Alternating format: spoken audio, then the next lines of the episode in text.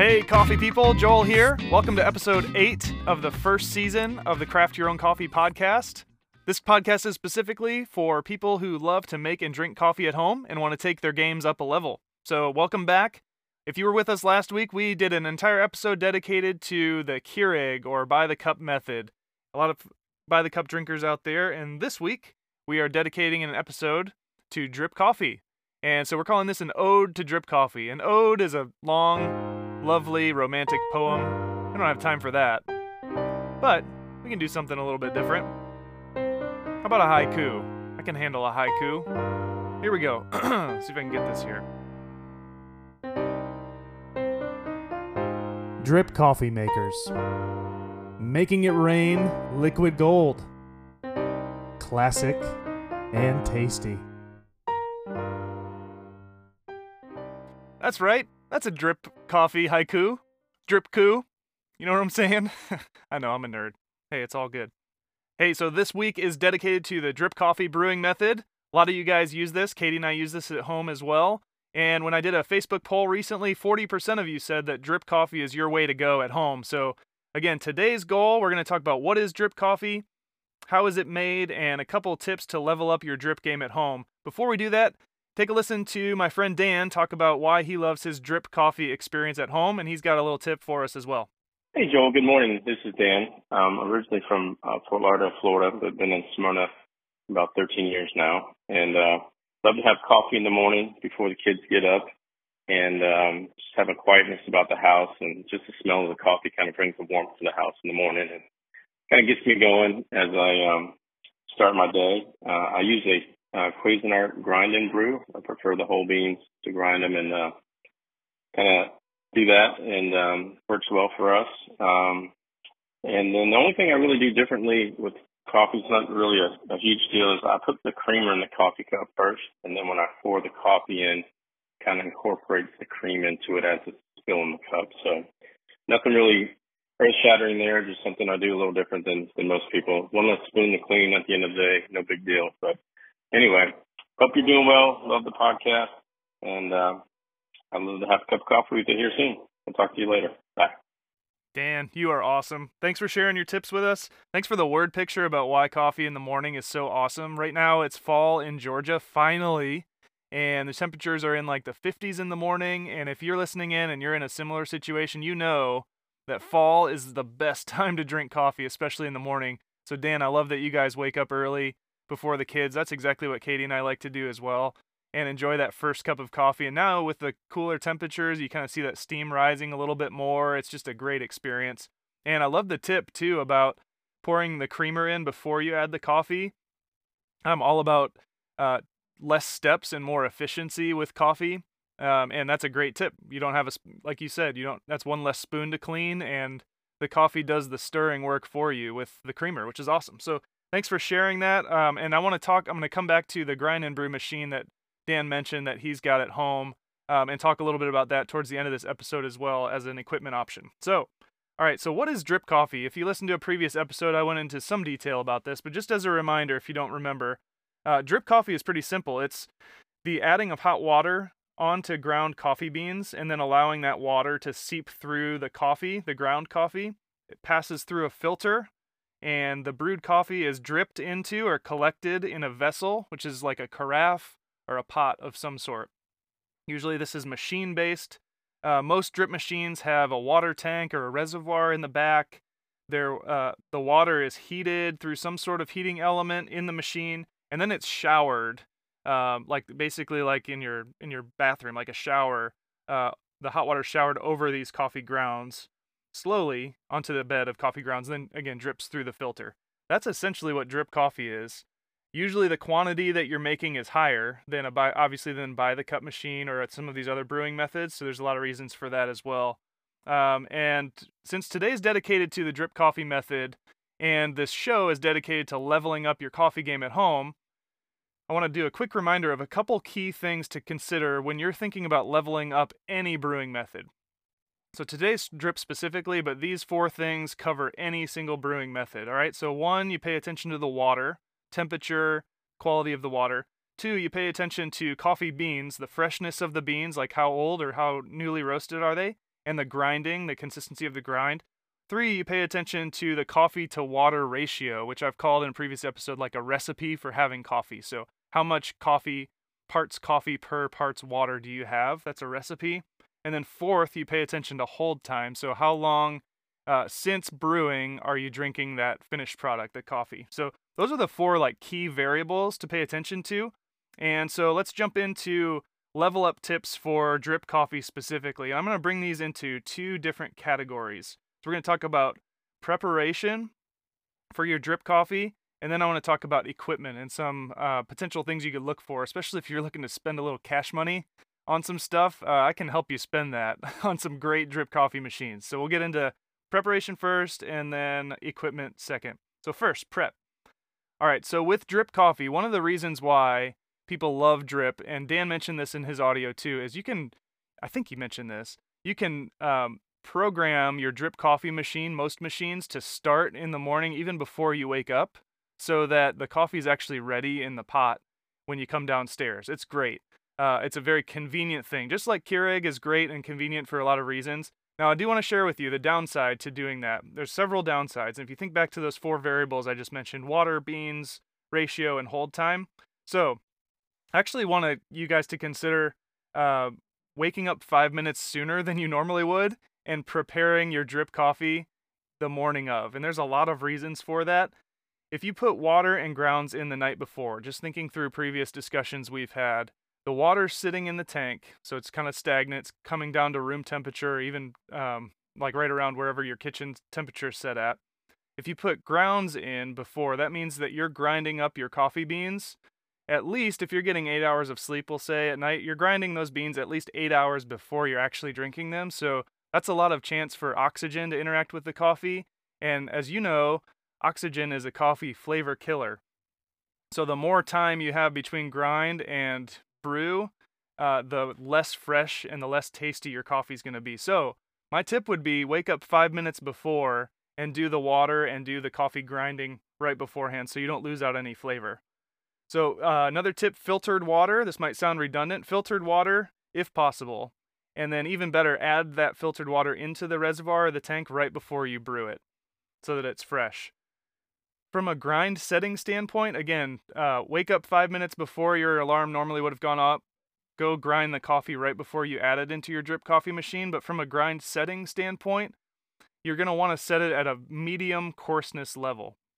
And if you think of, think back to my interview with Joel Norman in Bellwood Coffee a couple weeks ago, he described kind of a word picture for what you should look for in the, the size of the grind as pink Himalayan sea salt, which is a really, for me, that's a great visual because I can look at the grind after it's come out of my grinder and see, like, does this look like fine salt? Does it look like, you know, kind of chunks of coffee, like chunky coffee, or am I looking at pink Himalayan sea salt? And if you're looking at pink Himalayan sea salt, which if you've got a good grinder is like a medium setting, you're good to go for drip coffee. That's what you want. Really, really important to grind right before brewing. I, I probably can't say that enough. Again, to shorten the time between grind and brew is super important.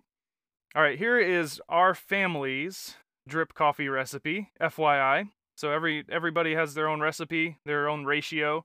Here's what we use. So Katie and I, uh, this is our preferred way to drink coffee on the weekends. So during the week we brew, brew pour overs in the morning. I'll touch on that in a couple weeks in the pour over episode. Uh, but on the weekends, we like a little bit more coffee. And so we we like to drink 40 ounces worth of coffee. I wonder if that's bad. So we each get about 20 ounces of coffee on Saturday mornings and Sunday mornings. Maybe that's bad. I don't know. But that's what we like. And so because of that, I did the math. And again, shout out to that app Cupify. I would encourage you to get that from the App Store. It helps you do the math a little bit easier. So using a 16 to 1 ratio of parts water per parts coffee, that actually 40 ounces of liquid equates to 74 grams of coffee beans. So we've kind of worked back and forth with what we like, our taste preference, and we've actually settled on we like 76 grams of coffee beans for 40 ounces of water. And that actually works out to be a little bit above the 16 to 1 ratio. That's okay. That's kind of the way that we've dialed it in, and we really like it. So, our recipe is 76 grams of coffee beans for 40 ounces of coffee. So, try that out if you're if you're searching for a recipe. Maybe give that one a shot and see if you like it. All right, moving on to equipment. So we talked about preparation equipment. Uh, we'll talk about a couple different drip coffee uh, machines and pieces of equipment that you'll need to have a really great experience with your drip coffee. So I have really good news to start off this first part. So great news. If you own a Mr. Coffee maker or some sort of like on the more inexpensive side of drip coffee machines, you can still make a really good cup of drip coffee. I promise. The the key is to pay attention to those really key variables, the water, the freshness of the beans, the grind setting, like how coarse or how fine are you grinding for that type of brew method, and the hold time, how soon after you're brewing it uh, are you drinking it. So a Mr. Coffee can make really great coffee. You probably just have to pay a little more attention to some of those key variables because it is a little more of an inexpensive machine. So a couple things that you'll need, even if you're brewing on a Mr. Coffee, you need a good carafe. So I think a lot of these machines come with like a, a glass pot and some machines even come with like a hot plate underneath that's built in to kind of keep the coffee warm. Um, I would encourage you to invest in a double walled, like insulated carafe as opposed to putting your coffee on a hot plate. So even if that means substituting in another carafe instead of that glass pot on a heat plate um, underneath your drip machine, I think that that's still going to give you a much better result. And then you just pull the carafe, that insulated carafe, off to the side instead of keeping it on a hot plate. A hot plate kind of cooks your coffee. So it's like changing the chemical process for as long as that coffee's sitting on the hot plate, uh, if that makes sense. I'm not a scientist, but I know that heat affects uh, a finished product and it definitely affects coffee. So just be aware of that. All right, Dan mentioned in his uh, voice message that um, they use a grind and brew machine. And Katie and I had that same exact machine that he referred to as well, a Cuisinart grind and brew. And the cool thing is it takes one one element out of one step out of the process. I think Dan's an efficiency guy, so he likes to pour the cream in and let the coffee stir the cream instead of a spoon, so you save a spoon. I think he also likes uh, having a machine do the grinding for him, and that adds the coffee grounds immediately into the batch right before it's brewed. So that's super convenient. Takes another step out. That's exactly why Katie and Katie and I got that several years ago. Uh, it allows you to grind the beans fresh, which is a crucial element to really good coffee. Uh, but here's a couple tips. If that's your machine or if that's what you're looking for, and I'll, I'll share this with Dan too. So you're going to want to try to add the beans to the hopper right before you brew. Instead of loading up a whole bag's worth of coffee beans into that hopper, again, we're trying to minimize the amount of time that a coffee bean is out in the open and exposed to oxygen. Even if it's not ground yet, if it's still a whole bean, if it's sitting out in oxygen, you're going to lose out on that flavor. So you want to keep the beans sealed in an airtight bag with that one way release valve, that CO2 valve, for as long as possible and literally just add in the amount of beans that you want to brew for that batch right before you brew it. And you can do that in a grind and brew machine. It just takes a little bit of extra work. Um, and beware, something to beware of if this is your piece of equipment that you use from a ratio standpoint. So if you're trying to dial in like the 16 to 1 ratio, which is crucial for delicious tasting coffee, these most of these grind and brew machines, you can correct me if I'm wrong here, but I know with Cuisinart, you're not able to adjust the amount of coffee that's actually ground into each batch. There's a button on the the grind and brew machine with Cuisinart that says like 1 to 4 cups and you just push that button if you're brewing 1 to 4 cups worth of coffee and it just grinds kind of like a pre prescribed amount of coffee for that batch. So you don't really have control over how many beans are actually being ground up for your batch of coffee, if that makes sense. So that is definitely something to be aware of.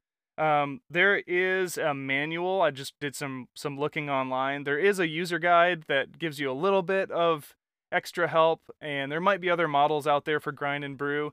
I would say if you're going to invest in a grind and brew machine that takes the grinding out of the equation for you, I would try to look for one that allows you to adjust the ratio or adjust how much coffee goes into each batch of coffee instead of just pressing a button to grind.